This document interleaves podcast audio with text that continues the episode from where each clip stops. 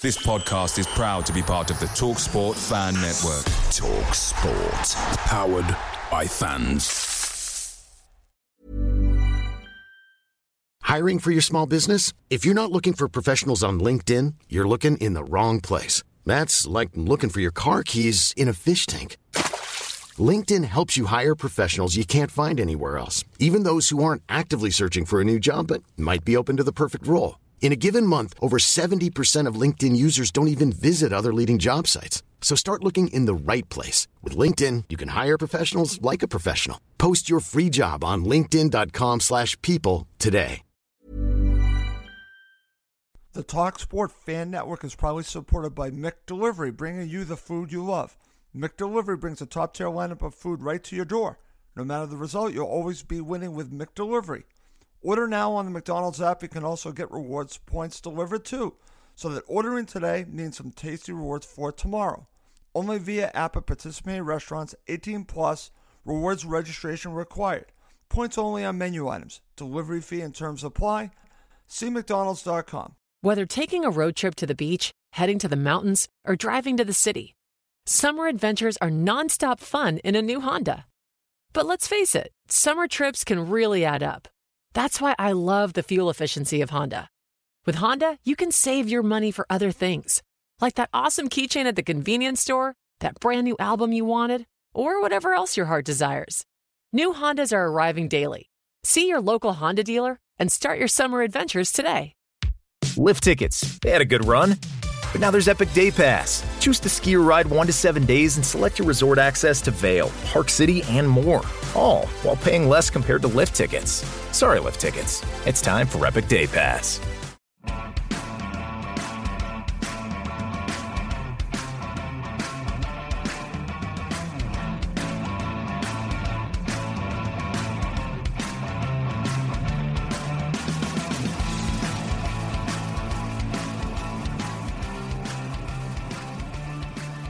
And welcome back to Cottage Talk. I am Russ Goldman. Joining me right now is Yana Shanaeus.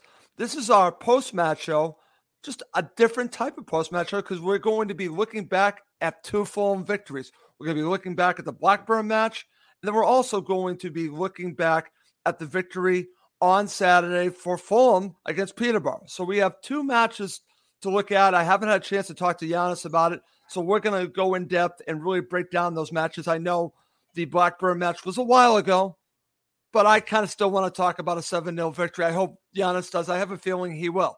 On top of that, we have a couple bonus topics that we I hope to get to. One involves the Fabio Carvalho situation. The other one is, is kind of interesting that I want to get Giannis's thoughts on. It, believe it or not, involves Slavisa Jokanovic and a YouTube channel called Chef United actually doing an episode Slav in or Slav out. I find it interesting. I commented on that on their YouTube channel in the comment section, and we're going to talk about that as well. But enough of talking about Slav, talking about other things. Let's talk about Fulham. Giannis, are you ready to talk about? Let's go and talk about the Blackburn victory. We're going to talk about both matches, and this was a shock to me. This was again, uh, we I haven't really talked about this yet because I started a new job last week and really didn't have a chance to do a show during the week. So this is my first time talking about this victory. Just give me your overall thoughts. I know it was almost a week ago of this 7 0 victory for Fulham. Well, was a bit of a shocker. I don't think any of us sort of predicted it. I mean, it, Ewood Park on a Wednesday night, Lancashire long journey up. Um, we hadn't had the, the, happiest of times when we've gone up northwest. And um, I mean, we got off to a quick start. Um, we were two goals up. Um, and then I think, I mean, the wheels, the, the, the, the, Van Hecke getting sent off. Yep. You know, the wheel, the wheel sort of came off. And then in the second half, we just went, we went, we went for the jugular. And, you know, I think it's been coming for a while that we, you know, we were to, um, we were going to hammer a team, but one of the last teams I'd have expected was Blackburn because you know they've been decent. I, yeah, you know they lost Adam Armstrong to Southampton, but they, you know Ben Brereton Diaz has, has, done super, and, and I think I think Tony Mowbray's done a decent job up there. But if you'd said to me before the game, you know, we score seven, Mitro only scores one, you know, Muniz comes on, scores a couple, Kebano gets a couple, so does Wilson. I'd have laughed at you. It was a shocker. but it, it's, it's proof positive. You know, sometimes you win games and you're not as good as you think you are. And um, sometimes it's a false storm. I mean, Peterborough was 72 hours late, and that was going to be a much tougher game. But still in disbelief that we scored seven against Blackburn. But as is the championship, they rebounded on Saturday and got a win. So that's right. Yeah, that's right. It's the championship, Giannis, and going in into talking about when we talk about later the Peterborough match. I mean, Peterborough had given up a ton of goals, and then you have the situation that we had on Saturday, which is fascinating. It just shows how difficult it is to beat any opponent, even if you're coming off of a 7 0 victory and you're feeling good about yourself, you still have to beat the opponent. Fulham found a way to win, and that's the rewarding part. And we'll talk about the, that in the second half of the show. But let's again just focus on Blackburn. And let's just start from the beginning because Giannis, Fulham are so good from the beginning of matches. And to score two goals the way that they did to really get Fulham going sets everything up. We'll talk about the turning point of the match. I think you're going to agree with me that it was the red card. I, I, I don't think you can go anywhere but that being the turning point. But they still scored two goals to start the match. And again, you've talked a lot about Bobby Decordova-Reid. We're going to obviously yeah. focus on Kebano's goal, but you don't have Kebano's goal without Bobby Decordova-Reid. And he basically got past a former Fulham player to do it. Tayo Edun, I believe. So let's talk about the opening goal here. Brilliant goal, absolutely brilliant goal because it looked like he was he was cornered, a little bit of skill, and he's taking it right to the byline. And Neeskens Kebano, who I would argue, apart from Mitro, is probably the first player on the on the team sheet. I agree. Uh, he's he's just been absolutely magnificent, and um, he, he did what all good strikers do. He hit it first time. He didn't think twice. Keep, but Kaminski had no chance. And it was it was you know we're, we're six minutes into the game on the road, and it's the perfect start. And Blackburn really didn't recover from that. They looked, they just looked disjointed. They looked discombobulated, which is for Tony Mowbray's uh, side you don't often see. Um, so it was a great start, but as I said, Bobby Reid really made that with that run and just cutting yep. it back. Um, so we went up, and then before you know it, Mitro uh, did did his thing again. Absolutely, and that leads us to talk about Mitro's goal. And it's funny, Giannis, because I've seen him score all different types of goals. It's actually, I think, very rewarding to watch Fulham have so much success off of set pieces, especially off of corners. And he is just lethal in the air. And uh, there's been a lot of criticism to Mowbray and Blackburn. How do you have someone that short covering Mitro? I, to- I totally agree with that. But that shouldn't take away from the goal here, Giannis. Yeah, and, and it's not so much the header. The header was incredible because it was, it was a thumper, but it was the run. I mean, this is the thing.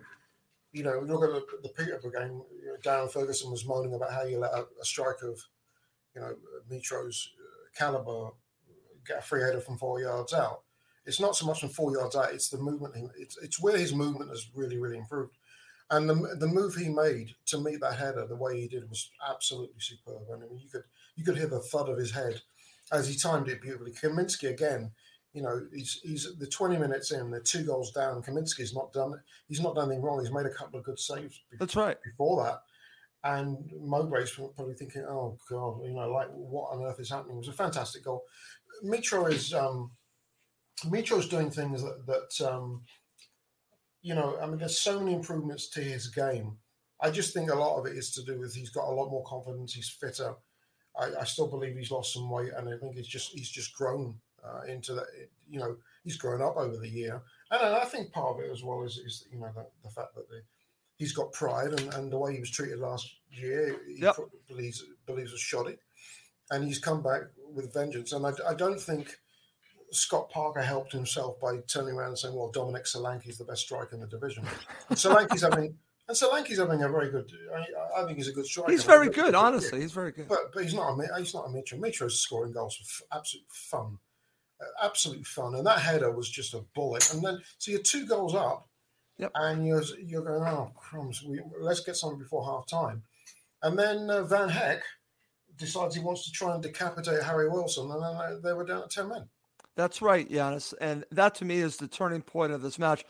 And I've had people tell me they've seen situations like this. I can't remember the last time I've seen a player do something like this. You know, again, it's funny. I was watching a video and they uh, were talking about, and again, it was a Blackburn video talking about comparing it to the Karate Kid.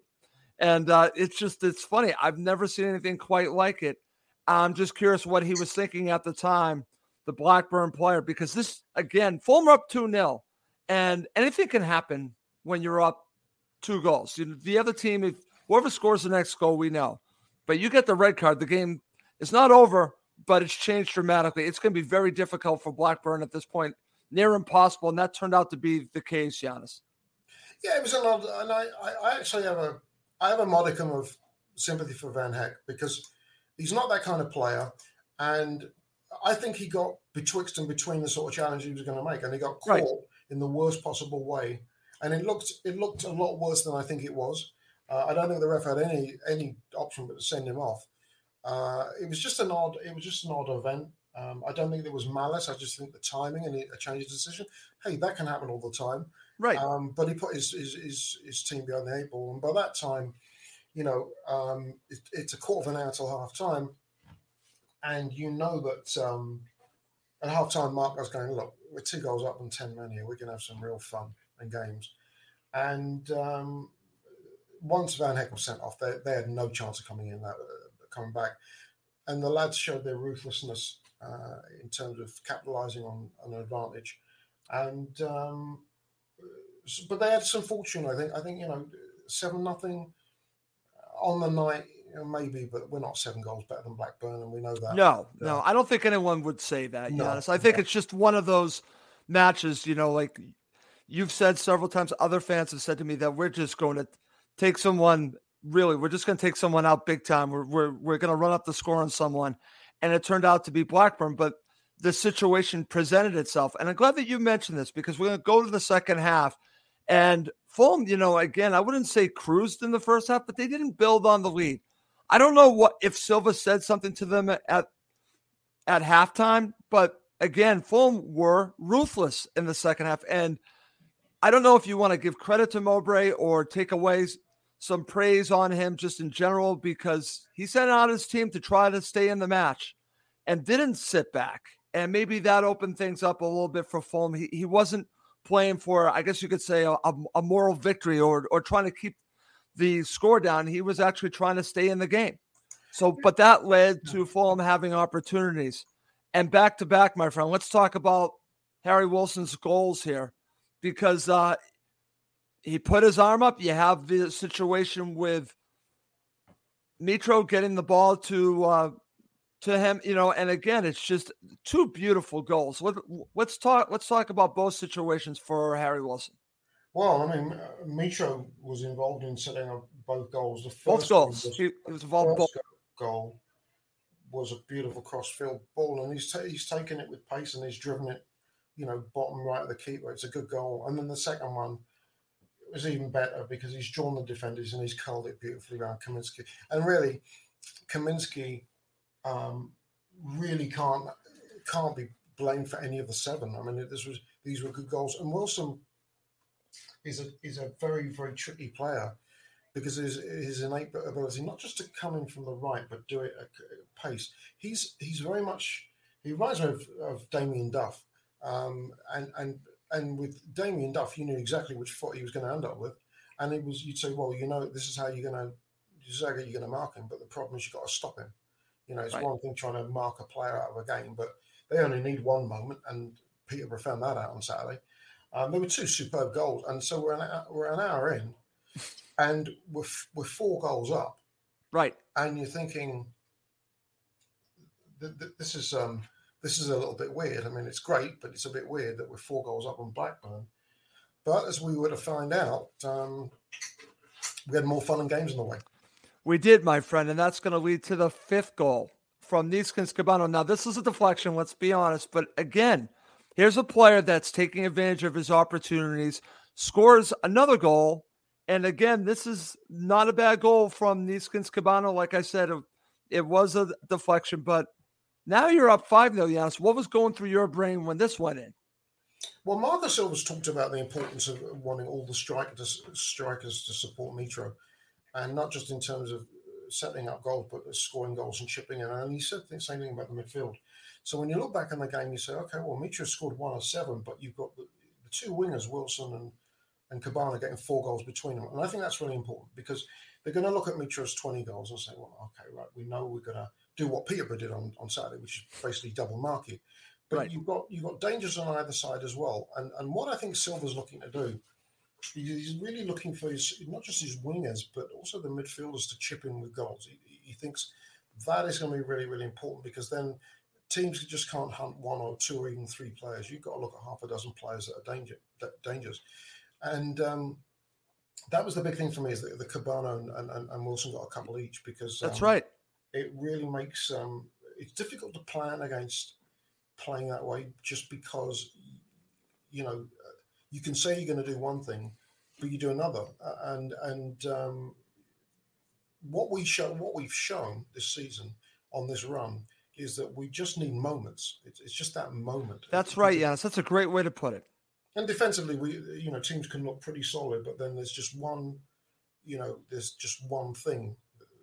But good teams do this, Giannis. Good teams. Yes, all it takes is a moment. Yeah, I, mean, I think the, the goal that Mitro, uh, the back pass from Snodgrass against West Brom. I mean, it, it's come from nothing, but it's a moment. It's you know, Snodgrass is extremely experienced player, and only he'll know why he played that back pass um, to Sam Johnstone. But it's just you seize on those moments. And um, I think that once the third goal went in, when the f- first Wilson goal went in, you could tell that they were smelling, excuse me, they were smelling blood. And um, this was going to get, this was going to turn out to be a little ugly. And uh, Kebano scores his second, and now, um, now you're looking at five nothing. And at that point, Giannis, it's funny because I'm thinking, okay, enough is enough. Okay, let's just finish this off. And you can look at this two ways. Is it piling on, or are they just basically saying, "Stop us, stop us"? If if you don't want the goals to come in, stop us, and they could not stop them. So how can you really blame Fulham for scoring a couple more goals?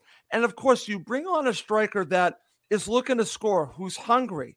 Yeah. And this to me is again a great sign for Fulham because we're talking about Mitro, and I've heard all the talk. What happens if he gets injured?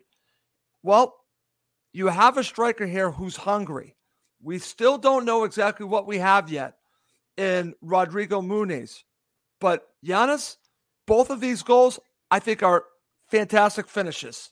And yeah. these are positive yeah. signs because, again, I don't know. You know, there's been talk about can you play them together?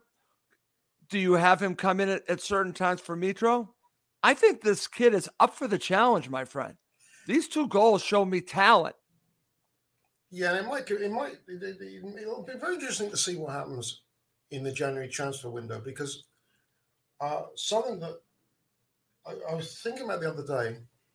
I'm wondering if there are teams out there are going to look at Mitro and go, you know, you know, it's a difficult time of the year to sign players, and if you want to buy good players, you're going to pay a premium. But I'm wondering if the club might be might be tempted by a bid uh, because oh, I don't know, Giannis. Well, Mitro, well, right now, the way that Mitro is playing, and the number of goals he scored, there are teams out there. I can guarantee you that are looking very closely at him. It may not. It, it could be in England, but it could be. It could be in Europe. And then it begs the question: What is someone like Mitrovic worth right now? And I, he's he's double, at least doubled his value this year. Oh, ha- and, absolutely, and. Absolutely. And what happens if somebody comes and says, right, we're going to offer you 40, 45, 50 million, something like that? Because it, because right now, he's in the form of his life for us, but he's in the form of his life for Serbia, and he has been for the last couple right. of years. So then it, it's, you, you know, it, money, no, no player, no player is ever um, off the market. And it does, Muniz playing is important because we know we've got wingers that can score Muniz has been given limited opportunities, but as he showed, especially that second goal, that header was absolutely superb. Uh, he can score too. Um, it's the depth we're going to need, but the more that Mitro scores goals and the more success he's having, the more the value goes eyes. up. Yeah. yeah, he's opening eyes to other, and there are there, there are clubs I'm guaranteed right now looking at him and going, okay, well, this guy's 20 goals in 16 uh, in 16 games. That's that's or 17 games. That's just crazy. That right, that, but nuts. but Giannis, and, and I understand what you're saying because you could probably get big money, maybe double what you thought you could get from Mitro. But I'll throw this back at you. What's more value valuable to you? Is it the money you could get from Mitro or getting promotion to the Premier League? Because that money's a lot more. So you take him out of the mix, Yeah. you might give yourself less, probably a less of a chance of getting automatic promotion. So you have to weigh mm. that. If you're asking me, you don't do it. But again, it could be silly money that you might have to at least take a look at it. Yeah. But I think his value is, believe it or not, higher to Fulham with him than without him. Yeah, I mean, they, they, I mean, obviously, the, the, the you know the, the players love him, the club love him, the supporters love him. There's a lot of value that goes beyond the goals. Yeah, absolutely. I, I, I just never discount the, the silly money bit because it's a January window. There are teams. I agree teams with in you. the Premier League that right now would kill to have a Mitro, Oh, I totally agree.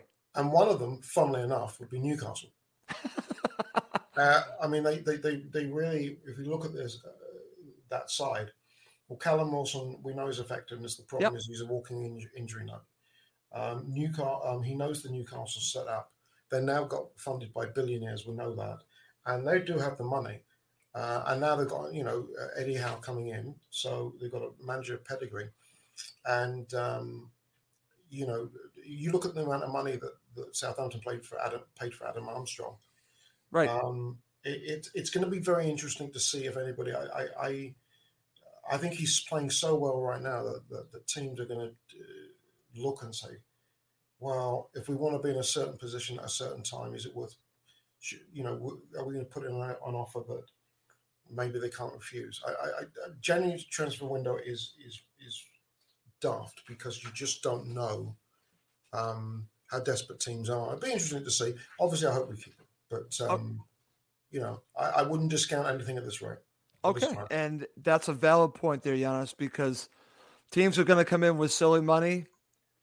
You'd be silly not to at least listen. You have Yeah, to for sure. listen because any player, like you said, there's a price for any player. I'm just saying you have to weigh losing the player with the money and is that more important than what he means to you? And and that's what you have to weigh. But as the money goes up, that decision gets harder and harder. I, I totally agree with you on that, my friend. Totally agree with you. Real quick, man of the match. Who's your man of the match for this? I think it was Neeskens. Um, I, ju- I just think, I mean, he just he just tore an absolute strip out of them. That, I mean, I thought Wil- Wilson was excellent as well.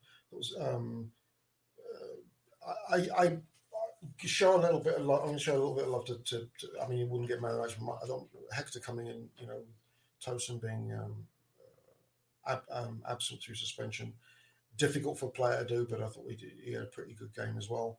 Um, but Kebano just he, he just ripped the shreds out of Blackburn. They, had, they couldn't deal with his pace or his change of pace, his crossing ability, dribbling. Just was, they, they were having. Um, I think they had Nyambe at uh, right back, and, and Lennon was trying to back him, and it was it wasn't working for either of them. They just couldn't stop him. So for me, it was um, Neeskens. Excellent. Okay, Yanis, to go back to our conversation about Mitro, this is from Wayne Walden. Hi, Russ. Mitro is king of Fulham, and we love him at the college. This is all true. This is absolutely true. You could see a player and a supporter base just basically just loving each other. And he does love the club. There's no doubt on that. But I think where Giannis is going, it's, it's more to do with the club. It's like, what do you do if someone comes in for a silly bid?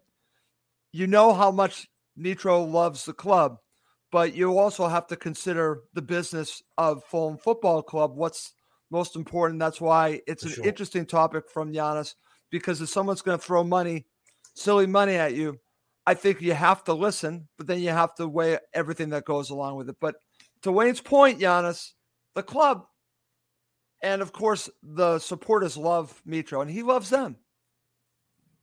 Yep. He's he's a, a firm favourite for sure. I mean, it's, it's um, as I said, it's going to be very very interesting. I mean, assuming we get promoted, um, we look, could look like a really good side with, with a Absolutely. rejuvenated Mitro.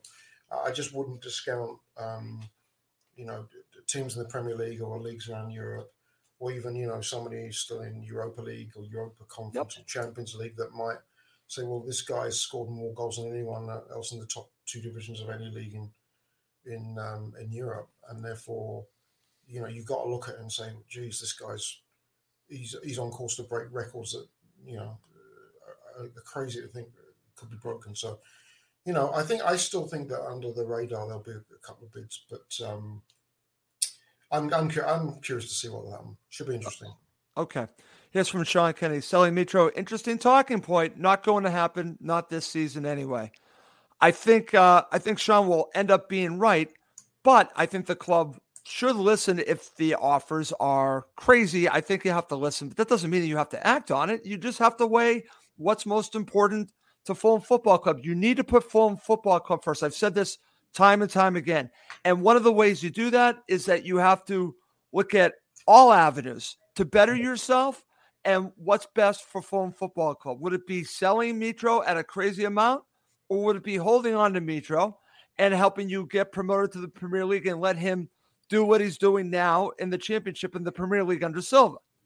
A lot of interesting things. I'm glad that Giannis has brought this to the table. It's something that we're going to have to follow. Thank you, Giannis. All right. Coming up next, we have some interesting topics for the middle of the show. And at the end of the show, we're going to talk about the other victory for Fulham. Yes, against Peterborough. Whether taking a road trip to the beach, heading to the mountains, or driving to the city, summer adventures are nonstop fun in a new Honda. But let's face it, summer trips can really add up. That's why I love the fuel efficiency of Honda. With Honda, you can save your money for other things, like that awesome keychain at the convenience store, that brand new album you wanted, or whatever else your heart desires. New Hondas are arriving daily. See your local Honda dealer and start your summer adventures today. Lift tickets. They had a good run. But now there's Epic Day Pass. Choose to ski or ride one to seven days and select your resort access to Vail, Park City, and more. All while paying less compared to lift tickets. Sorry, lift tickets. It's time for Epic Day Pass. When traders tell us how to make Thinkorswim even better, we listen. They asked for a version they could access anywhere, no download necessary. We heard them. And when they asked to execute a preset trade strategy in seconds, we said absolutely. Feedback like this inspired us to build Thinkorswim Web, and it continues to push us. So our entire suite of platforms never stops getting better.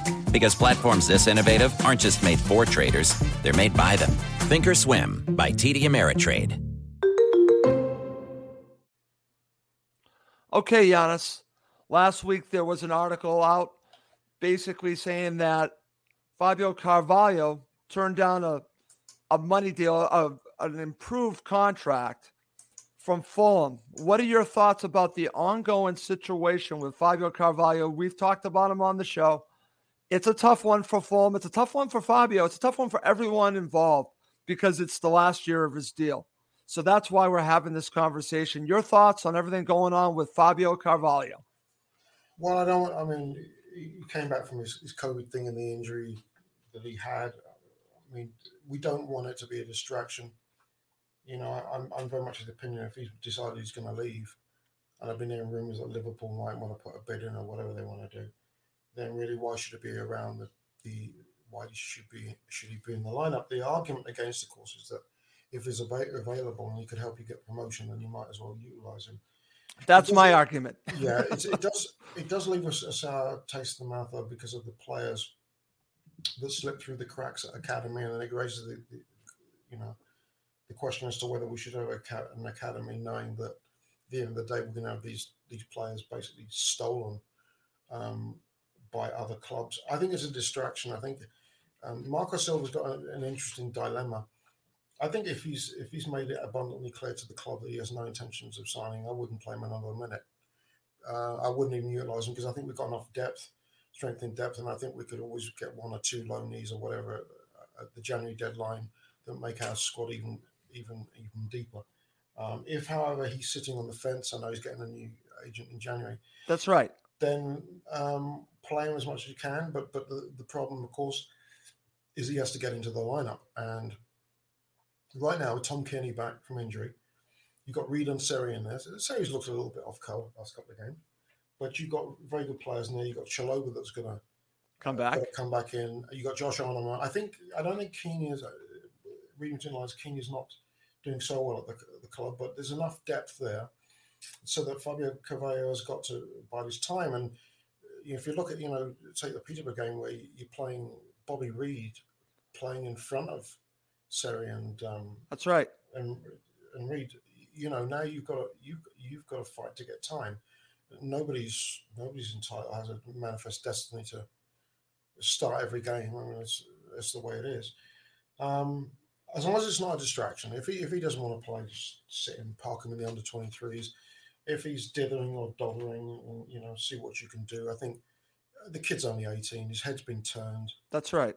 That's what I think is going on here, Giannis. Yeah, and it's you know, I just don't want it to be a distraction. I think Marco Silva's smart enough to to realize that if it is if it does become a distraction, just eliminate that distraction so that the, the players in the squad that want to be here um, put the effort in and um, uh, put the work in and get the results so that we uh, we make the top two and get promoted back to Premier League.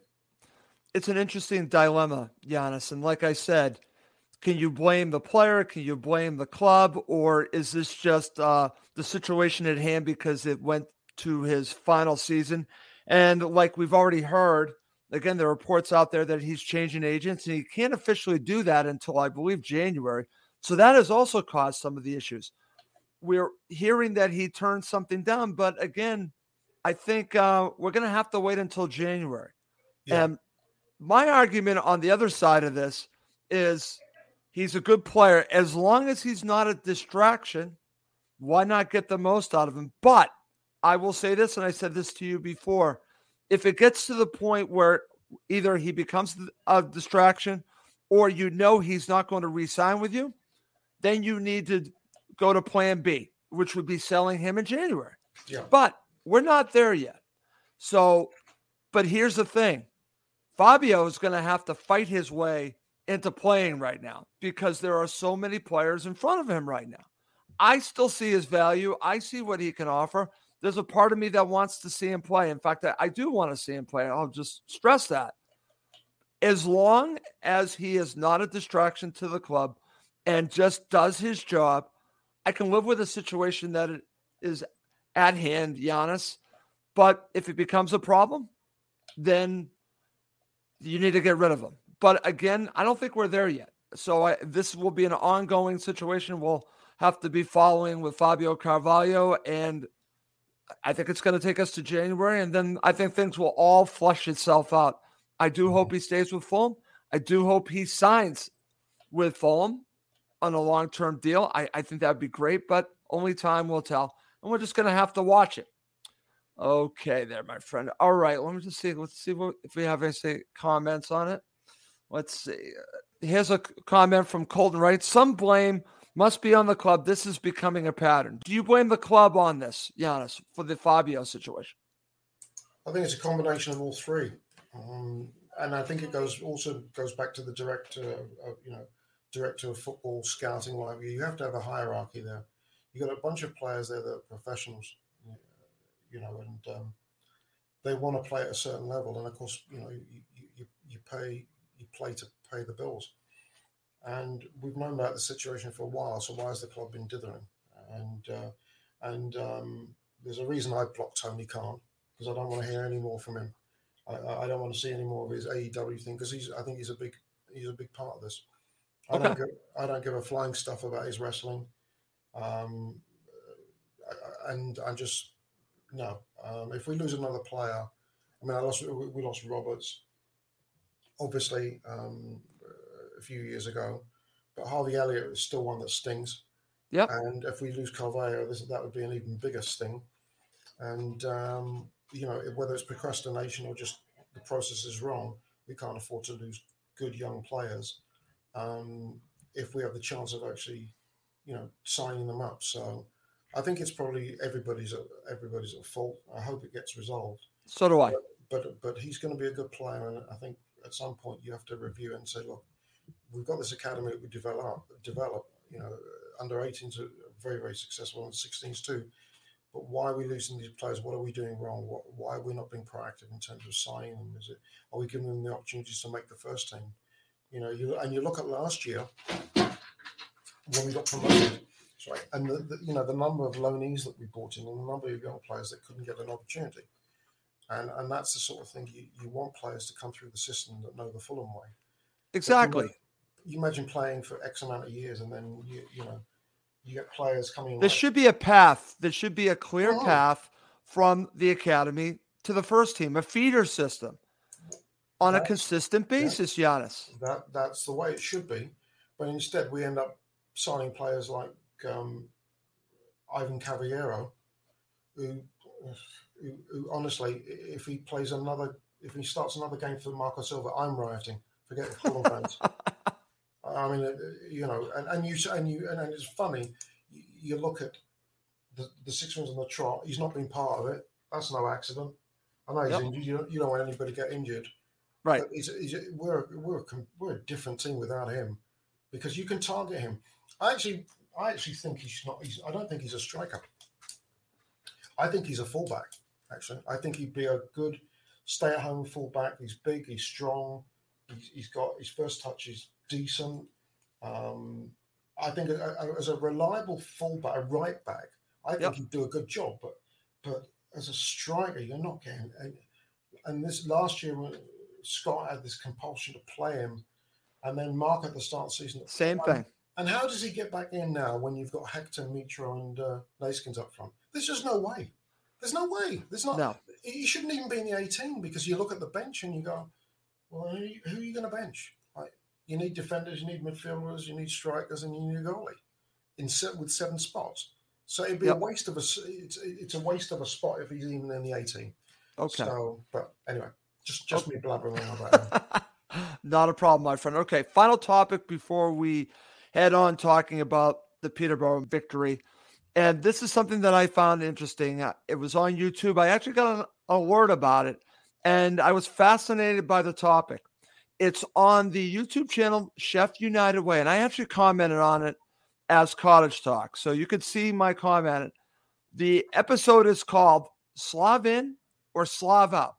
Now, I find this fascinating, and I'm not going to pretend to tell you that I've watched a lot of matches from Sheffield United. I haven't, and I see the results, and the results are not great. But I have seen a history with Slavisa Jokanovic to know that he's a very good manager. And I know that he came into a situation, Giannis, that was not his own players. Okay. They were Wilder's players. And if I remember in our first season with Slavisa, he came in at a very difficult time. They still weren't his players. He kept us in the division, and then he built his team next season. So Slavisa comes in, and I think it might take him a while to get his players to play his style. I say you got to have patience with him. I'm just surprised. I guess I shouldn't be that Sheffield United supporters are having this conversation. To the credit of the hosts of this podcast, they both said they are Slavin, but people are talking about it, so they felt a need to do a video on this. Your thoughts, Giannis, on the topic Slavin or Slav out? I think it's ridiculous, really. I mean, you- you know, um, obviously Slava took took um, took over from from Chris Wilder, and um, and they have struggled. We know this sort of expansive footy that um, Slava likes to promote. But if you took a look, I mean, their last game, Sheffield United lost three one at Blackburn on Saturday. They did. If you took a, take a look at their lineup from Saturday, I think there's only probably two players from that 11 that I'd keep.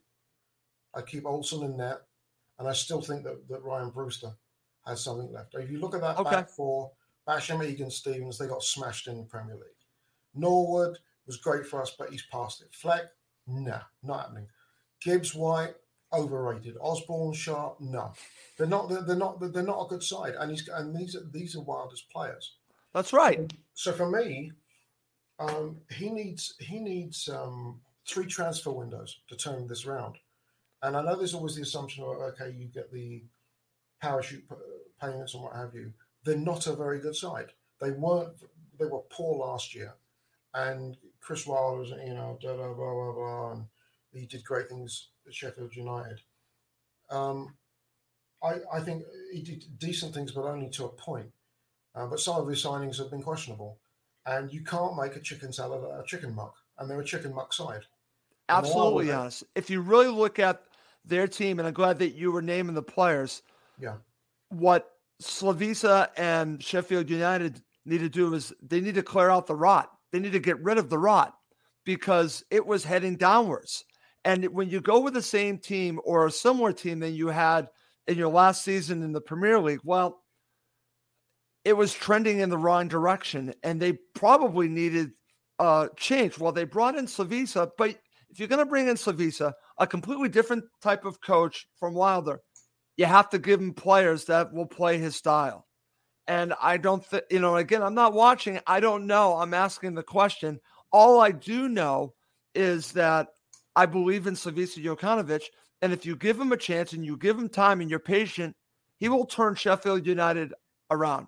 I truly believe that. Yeah. I, I, don't think they're going to get relegated or anything like that. I just no. Um, you know, they might they might they might be on the on the periphery, but I, I just think they're a muck side. Look at Fulham. First season, we almost got relegated. He kept us out from being relegated, and look what happened after yeah, that. Exactly. He needs he needs a really really good transfer window. Uh, he can pick up a couple of players in January, but he needs a really strong transfer window uh, in the summer and get some and get some good players that are going to establish his identity. Right now, you know, Sheffield United have fantastic support wherever they go around the country and at home but it's not a good side. I understand the frustration of the Sheffield United fans. Yeah, I do too. I get it. But it's not. It's not to do with Slava. It's to do with the rubbish they've got. It's the, it's, it's the rubbish they've got. They're, they're they're not a very good side. Now, of course, we've not played them yet, and we'd be so Fulhamish if we were to lose to them. but I still, but I still just, you know, you know, I, to me, they're just a plodding. I've seen them a few times. They're a plodding side, and um, that's not Slava's way. And he just no, it's not. He hasn't got the horses. So um, for me, it's Slava in, and, and I know that for all of us, or most of us, we'd hope that he succeeds there because you know the job he did with us. Absolutely, and I'll say this to any Sheffield United supporter that watches this: I want Slavisa Jokanovic to succeed. I love them at Fulham, and I want him to do well for you. I truly mean that. I want him to do well for you because of what he did for Fulham. He's a great coach. Give him a chance. Stick by him get him his players, and you're going to see the results that you want. You're not seeing them now, and that is part of the problem is the last regime, which is call what it is. Nothing against Wilder, but when you ask a manager like Jokanovic to use his players, it just isn't going to work the way no, that not. it should. and and that's what I think you're seeing. I think it's ridiculous, but it's Slavin for me.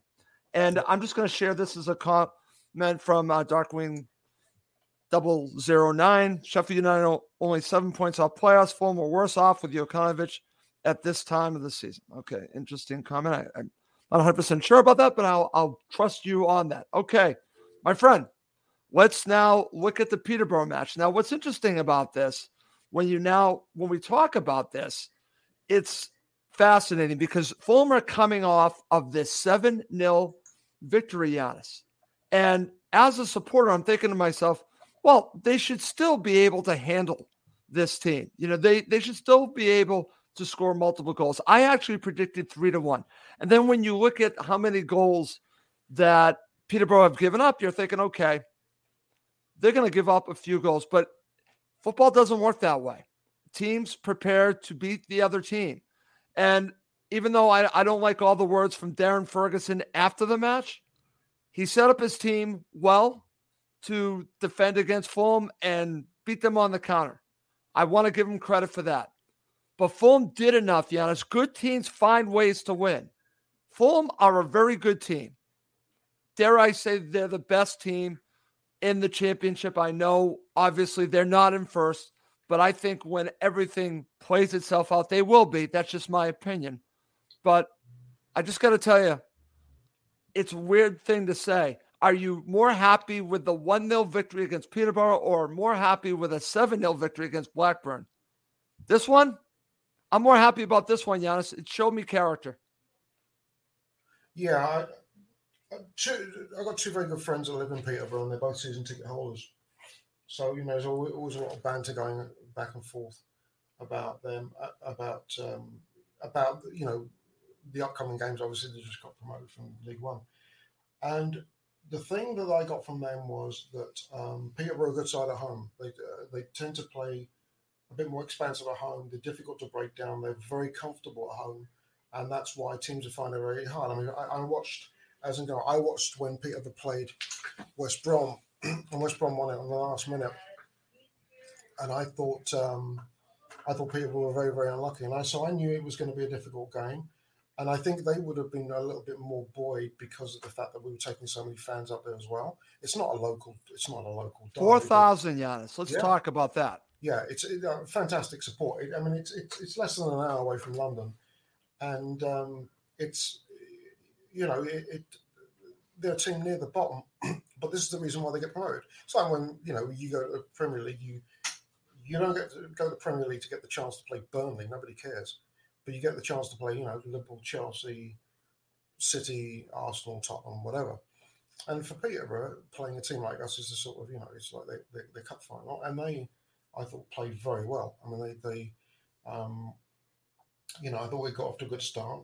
Yep. Um, I thought the, the field was a little bit bobbly, um, but they adapted very well. And, um, you know, we took some time to get into get into it. And um, they, they had chances and uh, it was a very good test. But sometimes we run a bit, we get, you know, we fall a little flat on our faces. A couple of years ago, you know, lest I mention again the Barnsley. Oh, yeah, and and and and you know, bearing in mind that um, you know Reading, lower middle table, beat us at the Cottage, Blackpool, newly promoted. You know, beat us up up in the northwest. We haven't played Barnsley yet. We've not played Derby yet. Um, but you know these teams are going to give us a hard time, and it was a good right. game. We, we had to we had to really. It was a good win because we had to really really tough it out. Because on the whole, I thought they Peterborough did a really good job of nullifying our threat. And, uh, Absolutely, uh, honest. I, and again, that's why I kept putting up the graphic. Major credit to Peterborough because Darren Ferguson, his players executed well. They stopped us, and that to me is not an easy thing to do. You could say putting everyone behind the ball is easy. I think you have to work very hard. And I thought eventually they would tire out. Maybe they did in the end, but they hung in there for a good period of time. And the and credit to them, they created some very good opportunities, my friend. And this is when I have to get your thoughts on Marek Rodak, especially. Well, I could talk about overall, but this is just in the first half. You know, again, you could say that they're saves that he should make, but he's making these saves, Giannis. He's showing me confidence. And honestly, he came up big throughout the match. He was my man of the match, by the way. Yeah. Yeah, he was superb. That that that save off Clarke-Harris was absolutely brilliant. And he's he's been um, you know, you think Gazzaniga came in at the start of the season and you know he's, he's, he's obviously worked hard and he's been patient. Something that, that Marco and the coaching staff saw where they thought right at the time was right. Forget the League Cup, um, but to, to bring him in and and we won six straight.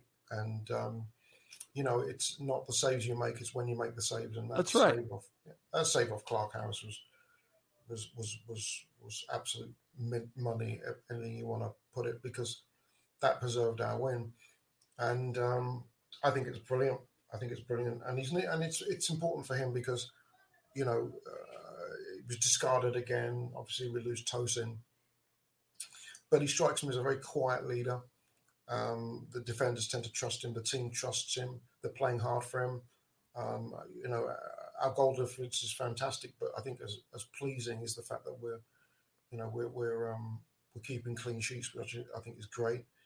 Um, Peterborough probably felt they, they could have got a goal, but you know what? That's why you've got the keepers that you do. That's right. And uh, Rodak certainly earned his money, and uh, and good for him.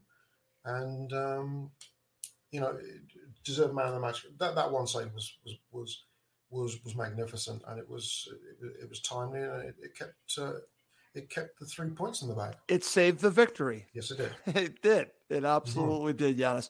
And uh, as we continue to talk about the first half, and I, I don't think uh, this is uh, a statement that is not valid. It was a bad first half for Fulham. It really was, you know. And again, like they started off fairly well, but to Peterborough's credit, I think they were comfortable in defense and they grew into the match and they were the better side as we got towards the end of the first half. But I have to talk to you about this, and I know that you definitely love Denis Odoi, and uh, Denis Odoi has been such a just a basically just a great, I guess you could say, utility player or just someone that you could count on. Yeah. On a regular basis. He might not play all the time, but he is someone that you can count on. He can play multiple positions. You can count on Denis Odoi. But here's the thing, Giannis. When he's getting beat, you need to do what Marco Silva did to start the second half and take him off. Plus, he was very fortunate, very fortunate not to get another yellow card, in my opinion. But let's talk a little bit about Odoi and, and Tete coming on from, and uh, you know, Dembele was just yeah. giving him nightmares. That's yeah. what started the first yellow, and then of course there was another opportunity where he could have gotten a second yellow. He did not, and there are going to be these matches where Denis can be a very good fullback for Fulham, and then it, there are going to be these matches where he might be overmatched. This is one of them, Giannis. He was overmatched in this match, and I want to give credit to, uh, to uh, Marco Silva for making the change to Kenny Tete. Yeah, I thought Dembele was excellent for them. I thought he was excellent for them. Um, he was certainly their best player, and and, and you know what, Monsieur Odoi, Mr. Odoi, I think it's been superb since you know since Tete went down and and he's proved his worth because since you know the few games that Tete has been fit, he's, he's not been able to get in the lineup, and door's done the job. I think the problem with, with Denis uh, Peterborough was he got frustrated. Dembele was stripping him every single time, and it, and um, he probably didn't feel like he was getting enough cover, and um, he, he was you know maybe a little fortunate to get to the second yellow, and and to be fair to Marco, I think that's what good coaching is about. It's it's if a player's not having a good day, or you think they're going off the boil, you look to make a substitution. It's not. It's not. I don't think it's so much of a reflection of Odoi. He's up against a tricky little winger who's having the better of the first half, and Odoi was, you know, one challenge away from getting sent off, which would have changed the complexion of the game. And he's he's got a ready-made right back there in Tete. That's right. That's right. Yeah, very very good substitution. It was a it was a it was a quality substitution. And I don't think Denis Odoi is going to sit there and moan and groan about being subbed. I think he knew he was not having one of those days. He was just, it was just not work. It wasn't happening for him, and that's fine. Um, so Tete came on, which was great. Yep. And um, you know, substitutions, substitutions as a coach is often about the. I mean, in amateur soccer, you can, you know, sub players in and out, and they can go back in and out, what have you. But professional level, it's, it's about the feel of the game and the momentum of the game, and when you make your subs and how you do it. And you know, I, I was watching the Man City Man United game the weekend, and there was the you know the talk that, that Pep didn't make any substitutions against United. But but but uh, Pep would probably say to you, well, well, why did I need to? Because we were so in control of the game. That's that right. I'm not going to bring a sub on just a time waste a minute into injury time when we're two goals up and they've they've had more shots on their own net than they ever had on ours. That's right. This was a different one. Um, Marco sensed that there was momentum there, and at half time he made the change. And um, the same as when he brought Tom Cairney on, Seri had not had the greatest afternoon. Nope. And he felt that a change was needed just to change the, just the, the momentum. And he brought he brought Cairney on, and that's not a crime. I don't think Seri had the, the worst game ever, but no. it just it wasn't happening for him. And, and I think good good management involves that. Just it's sensing the momentum and sensing how players are playing because not everybody's going to be playing at you know the top level. And um, it wasn't long after you know Kenny gets brought on that we would uh, about ten minutes after I think, and then Mitro, Mitro got the goal. Right, and then Mitro gets the goal. But I do want to mention this, Giannis, and it's just uh just not fortune, but just it's just such a good thing that Fulham have the option to bring on Tom Cairney. Yeah. And I think Tom Cairney really changed the match because he, as uh, others have said to me, calmed the team down and it looked more of a team in control and he was making the key passes and yeah. he was moving Fulham around. Yeah. Tom Cairney made a difference in this match. He has a role, whether it's starting, whether it's coming off the bench. It's just great to have Tom Cairney back. And I just wanted to say that. Yep. And as you mentioned, later on, you know, again, I said this, Giannis. I truly believe this. I'm not, I don't think I'm just saying this. That goal was coming from Fulham. I said this on full time. I truly believe that Fulham had done enough to earn that goal. And they get the goal, a, a nice cross from Neeskens Kebano, who's everywhere, making an impact in so many of these matches. But it's Mitro again. And can you really fault the goalkeeper here? No, because uh, the, the uh, cross was good and the goal was even better. It, it's, it's, I think it's one of the best goals we scored this year uh, because I think, and Dan Ferguson, uh, Dan Ferguson's a better manager than he was as a player. Unbelievably, he actually got a, he actually got um, a Premier League medal with Man United. Don't talk to Roy Keane about that; he's still pissed off about that. but um, I thought it was an absolutely brilliant goal because if you Peterborough defended our front three very very well, and if you look at the build up, he's uh, Kebano's basically he's got two players in front of him and he stopped the ball. And it's like it's almost like he was, you know, slow dribble stop, slow dribble s- stop, and he's he's lulled he's lulled the defenders, but it just took a little turn of pace. And the beauty, the the reason Ferguson would have been so pissed off wasn't the fact that it was four yards out. It was the fact that his defenders got lulled into sleep for, for Kebano to make that first step to the left. That's right. Allowed Mitro to make that little run inside. It was brilliantly done because it was absolute perfect sucker punch. Because it looked like he was just standing there, well, is he going to dribble? Is he going to stun? Da, da, da, da. And meanwhile, it's lulling them. It lulled and lulled, and then all of a sudden, bang! Boom! Yeah. And that run, that run, that was just that was a that was the goal of a striker in the absolute form of his life. That it just took a little movement. It wasn't a lot, and I think that's probably the frustration with Ferguson because Ferguson's like, bloody hell, for 74 minutes we stopped this bugger, and you know, and then all of a sudden, um, bang, it's in the back of the net. Right. You know what it reminded me, Giannis, a couple seasons ago with Mitro? Do you remember at Deepdale? Yes. Mitro's goal to end the match. Remember yes. that? Yeah, yeah. Again, he's a striker, and it this goes back to this whole situation with him last season. I agree. I think he looks fitter. I think he really looks lean. And but I do think that there was something going on last season. I just don't think he fit into Scott Parker what he wants to do. It just didn't work. But it certainly works under Marco Silva. And I also want to give credit to Silva because I think that he's putting him in situations to succeed and working on his game. And I think they've all already talked about it. I, have heard some talk that they've been working on getting him into these situations, and maybe that is why you saw the situation yeah. in some of the matches where he's scoring goals when he really shouldn't be scoring goals. He's just anticipating. And there seems to be a lot of that. He is in the right place at the right time and just scoring extra goals. But he's a striker in form, my friend. Yeah, I think part, and, and, and, this is where I'm, you know, I'm going to, I think a lot of credit goes not just to Marco Silva, but to the coaching team. You know, I, um, sometimes I, I, I, I wonder, I look at, obviously the knives have been out for, for Ole Gunnar Solskjaer. Ole at the wheel at United. But um, we know that Ollie doesn't run training sessions.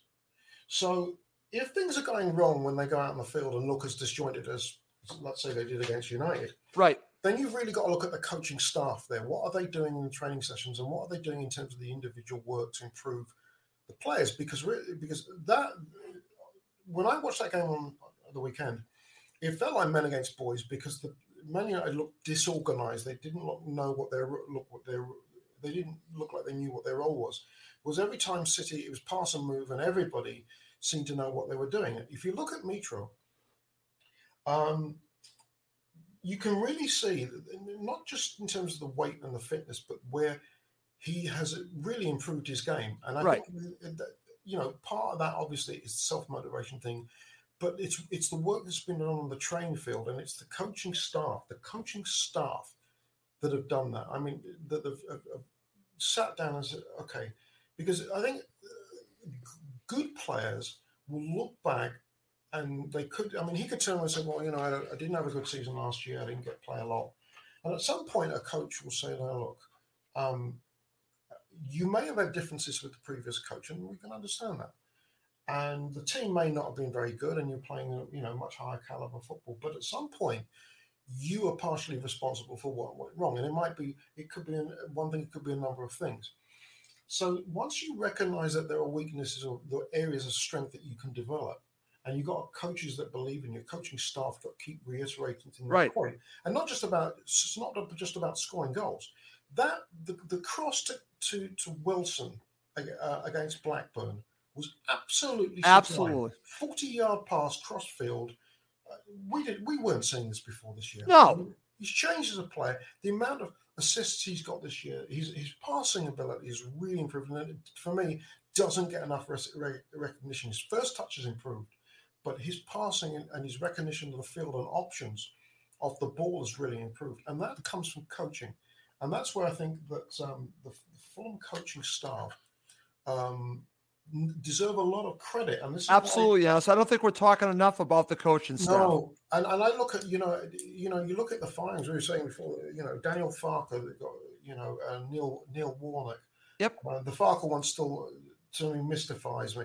The Warnock one I think is disgusting because you they fired him on the morning off and said this is your last game. They brought Wilder in, but you know I think that's classless. Dean Smith. Okay, they've lost 18 games this season. They, they've lost five on the spin, but Dean Smith's done a good job He has. and and and you lose a, player for 100 million um, and remember it's it's um it's it's not it's not Dean Smith that signed the players it was Christian Purslow it's not That's right. uh, right so for me um, Why isn't he taking some of the brunt of this, Giannis? well that's uh, that's yeah and that's and that's usually usually the way the way it is now um, I think with I think even professionals at the, the top of the game need coaching and, and they need sometimes reminders and sometimes they need development in certain areas that you know where there are areas that, that can be you know areas of weakness. So the coaching staff i think have helped to transform Mitro into the player he is. That run off the ball i mean it was such a thing of beauty the, the whole move and i ask everybody to just check what Kebano did. Oh, and check what Mitro did. And Ferguson, I understand his annoyance, but sometimes you got to go, wow, that, that was just, that came out of nowhere. And quality teams do that. Exactly. That's what this goes back to, Giannis, is that this isn't by accident. no, it's This victory is not by accident. No. The goals from Mitro are not by accident. It's a combination of the players and the coaching staff. And I'm going to say this again. I'm glad that you brought this up. Marco Silva, Boa Morte, the entire coaching staff getting the most out of their players. I'm going to share this because again, it's it's something that I totally agree with. This is from Darkwing 009. 100% agree. The coaching has improved BDR and Mitro, chase the keepers, defenders down, and we have scored a few goals by forcing mistakes. You're 100% correct. And also says this about Mitro, and I agree with this too. I think uh, I think Mitro missed the fans and the interaction with them. Totally agree with that. And I think he's feeding off that. But I also think the work with the coaching staff, I think is taking him to the next level. Yes, it's a combination. He missed the fans, but he's putting the work in. That to me is is the difference in Mitro. And I'm not saying he didn't do it with Parker. I just don't know if they were on the same page. It's obvious they're on the same page here. Yeah, and, and it's it's you know when I looked at the, the, the coaching staff that uh, Marco brought in, there was one. I mean, he obviously he kept he kept on Stuart Gray, which is great. Yeah. you know he's done a great job, and and and I, and I like that. But there was one appointment that, that, that sort of you know piqued my curiosity. I have a feeling I know where you're going to go, but go yeah, ahead. Yeah, Antonius uh, Lemonakis, because they worked together at PAOK Salonika in Greece, and it was a curious one. I remember you know, thinking, oh, okay, this is this is interesting, but he has. Um, when we talk about managers, you know, they get grab their headlines, but you need to have someone who scouts the opposition, what have you. And, and I know that Lemonakis um, didn't just work for. Um, you know, he worked for PAOK Salonika, Olympiacos Press. He played. He, he, he, he did um, analysis work for AEK Athens. So well versed in the, obviously in the Greek top league, and he was he had a really big reputation in terms of a real devil in the detail in terms of the teams that, that, that, that you know the Greek teams were playing. So Right. when you know when they took when they had the walkthroughs the day before the games, like Fulham would have, um, he would sit down with the team and, and, and specifically talk. You know, they'd have an idea of the, who the lineups are going to be and say, okay, well, this is this player, this is how he works, this is where he has his strengths and his weaknesses, this is how he works um, plays at home versus when he plays on the road, and this is Right. how he deals with um, slick grass uh, versus wet conditions Right. versus cold conditions versus warm conditions. And he got a big reputation. So when Silva brought him in and they worked together in Greece, I thought, well, this is interesting because he's now gonna he's now got a member of the staff who's gonna really fill the players with information so that they they don't just understand their role, but they understand the role of the team that they're playing. The only thing that they won't know is the lineup and the formation they might throw. But sometimes when you're playing against a player uh, and you you you have that in-depth knowledge, That's right. as the game evolves, depending on conditions, depending on where the score goes, it, it is a real leg up. And and I think you know he's put It's that edge, Gi- Giannis, that you're talking about. It's an It's edge. an edge. It's and an edge. Yeah. and, and I think that this coach you're talking about is giving the players before they hit the pitch an edge. And that to me, you know, and again, we've talked about this in, in other sports. It's winning the game, the match before it's even played. It's Yes. preparation. yes. And if their preparation is done and they are ready and it gets into this difficult time and a player knows that he has an advantage over another player from the information he has been given, that could be that edge. And that's why I'm glad that we're talking about the coaching staff because they're doing a phenomenal job. They're putting the Fulham players in the best position to succeed, but they're also making them better. And I've always asked this question. And again, I'm not trying to slight Scott Parker, and some might take it that way, but I'm just saying you see how many players uh, have been getting better under Marco. I'm asking the same question. How many players actually improved over with Parker? And I don't think many did over the course of the season. It just never really materialized. I, I think he's doing a phenomenal job. I want to give Scott Parker credit, total credit. Oh, Where yeah. they are right now, he deserves credit. Honestly, he does. But I'm glad Fulham have Marco Silva because Marco Silva is getting the most out of these players, Giannis. Yeah, and I don't I don't think he's any less demanding than Scott Parker was, and I don't think he's any less tough on the players. I think Marcus Right. Silva is, but I think I think one thing that he Silva's done is he's also allowing his coaching staff to work more independently, one on one, and with players in terms of and that the roles and responsibilities. I don't think it's any accident that Se- Seri started playing as brilliantly as he did. I don't think. Crazy. Yeah, and I, I, I mean that that that to me is no accident. They've unlocked him. They've unlocked Neeskens, Yes. Bobby De Cordova-Reid. We're talking about Mitro. The list goes on and on of players that have made an impact. I'll even say Denis Odoi. Yep, Denis. Yep, yep. I think we're yep. seeing Denis's best form as a Fulham player. I could be wrong, but I think this is some of his best form. Forget about the last match, just in general. Yep. They're getting the most out of all these players. And it's not by accident, it's by hard work from the players, but it's also by the coaching staff. I'm glad that you mentioned that. But listen, Yanis, we do need to wrap it up before we go. Give me your man of the match. Oh, it's got to be Rody. It's got to be Rody. I mean, if if if he hadn't made that save, um, if he hadn't made that save from Clarke-Harris, I might have given it to Kebano because of the audacity of what he did with the cross. because it was, it really, really was. It was an utterly, utterly brilliant move, and that's why he's Yep. become one of the most. I mean, you, you we talked about Wilson, we talked about Mitro, but Kebano's just off the charts right now. Right. But um, uh, Rody, you know, and that's no disrespect to Gazzaniga. I didn't have a problem with Gazzaniga in that. I wasn't one of them calling, let's let's get let's get him out and let's put Rody in. No, um, but I think it's great to have a one-two punch. Um, I see Fabri got a start for the under 23s I saw that. last night, and don't forget our fourth keeper, Reese Porter. I don't think he's ever going to get a game, but let's not forget he's he's, he's on that um, he's on that pro- profile if you go onto the FFC website.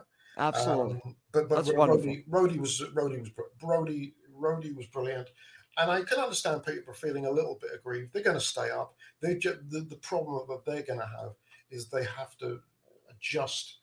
Uh, and this again is the coaching staff. They have to Yep. adjust their mentality away from home because what I my friends say they're that that they're, they're really they're miserable away from home and they're really Yep. not good. Whereas at home they just look like a completely different team. Once they sort that out, I, th- I think they'll stay up. And um, Darren Ferguson is a legend there. He's Listen, I. I want to give them full credit. I'm glad that you mentioned Darren Ferguson. I, I thought Darren, the only thing I will say in his, I wasn't too crazy about some of the things he said in his presser, but he's entitled. he's entitled to his opinion. He totally is entitled to his opinion. But it, again, the most important thing for him is he's doing a very good job at Peterborough, and I don't think they're going to get relegated. I think they're going to be fine, and um, they deserve credit for what they did against Fulham. I know people don't say moral victories, but I'm just going to say that they should be proud. I'm talking about the Peterborough supporters of their team. That's all I'm going to say. Okay. One one final thing, my friend. I just want to share this because we are talking a lot about Marco Silva. So I just want to share this comment.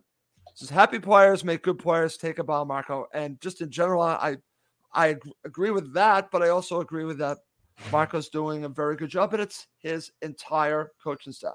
I now, I, yeah, I now I've been saying this, Giannis. I want to share this real quick. Fulham will win the league. I still believe this, Giannis. I still believe they will have enough to win the league. Now, if they don't win the league and get second, I'm not going to cry over spilled milk, honestly, because I just want them to win automatic promotion. But I think it could come, it's going to come down to the three teams. It will come down to the three teams. And right now, Scott Parker's team is in first. They deserve to be there. We'll see if they're going to be there by the end of the season, my friend. Yeah, I, I, think I think West Brom. I mean, they're, six points behind us, and we've got better goal difference. So it's basically three games. Yep. I think the problem with West Brom is they need another striker, and and uh, I just I just when we played them at the cottage, I thought they were toothless. Yep, uh, I, I, agree. Expected, I expected better, and I, and I do like Valérien Ismaël. You can you know the sort of coach he was because look at the mess. I mean, at Barnsley they let Markus Schopp go because nothing was going right there. Yep. If they pick up if they pick up a, a, a player, and I'm, can't believe I'm going to say this, but a former player on loan, a Dwight Gayle. we've talked about him before. If they pick up a Dwight Gayle, if they pick okay. up a Dwight Gayle uh, in January, then I think they can make a shot because I think Bournemouth, um, you know, they lost to Preston. Preston can beat anyone because they're that sort of team. Yep. But um, you know, West Brom have the ability to be there thereabouts, but they're going to have to make a couple of signings, and I think we're, I think they're I think they're okay at the back. They didn't play well against us. I think they've got an excellent keeper, but I just think they need a striker or two up front. They shouldn't be beating Hull City one nothing. To be, I mean, really, I mean, Hull, Hull are rank rank poor. They're yep. going down. Um, they need they need a little bit more firepower. Whereas we've got right now, I yep. mean, where do we look to where do we look to strengthen? I, I mean, uh, um, I don't know. One thing I do know though is that Ruben Loftus Cheek will never play for us again, and uh, and that I'm delighted at because um, I, I, just cringe at the thought of some of the, his performances last year, and yet Scott Scotty kept playing him like Javier kept playing him, kept playing. Him. I just didn't just, understand it in the end because again, it just didn't work. But I thought he would have come good at some point, yes, but he certainly did not. Okay. I, I, don't know what it was. I, I don't. I actually now thinking about it, I just don't think he was up for it. I think I don't. Yeah. I don't think. Whereas people like you know players like Mario Lemina, um, who I he played for the shirt. I'll tell you that. For, yeah, he he, he, de- he, definitely played for the shirt, and um, um, and uh, but oh, Loftus Cheek was just it was a gruesome signing. really. Well, it was. I mean, he was. He was. He was. He was a disaster. No, nope, there's no. There's no denying that, my friend. Yeah. One final comment before we wrap up the show. I, I have just enjoyed talking to you. We, we could talk forever, but we do have to wrap this up. David Clark, I just hope that this international break doesn't hinder our winning run. David, I'm thinking the same thing because it would be very foolish if it did. But I'm looking at the matches coming up. It shouldn't hinder them but only time will tell. I hope it doesn't because there's an opportunity here to potentially strengthen Fulham's position coming yes. out of the international break. There's a great opportunity to maybe increase their lead from second to third. And I hope that happens. Okay. Well, listen, we do have to wrap this up. I want to thank, as always, Janos Chaneas up in Canada. He always does a fantastic job. I always get a lot of positive comments. So we want Janos. We want more Janos. I want more Janos, but he's a busy man. But we do have to wrap this up. For Janos Chaneas, I'm Russ Goldman. Thank you as always for watching and listening to Cottage Talk. It's the 90th minute and all to play for at the end of the match. All your mates are around. You've got your McNugget share boxes ready to go. Your mates already got booked for double dipping, and you steal the last nugget, snatching all three points. Perfect. Order McDelivery now on the McDonald's app. Are you in? I know I'm in at participating restaurants. 18 plus, serving times, delivery fee, and terms apply.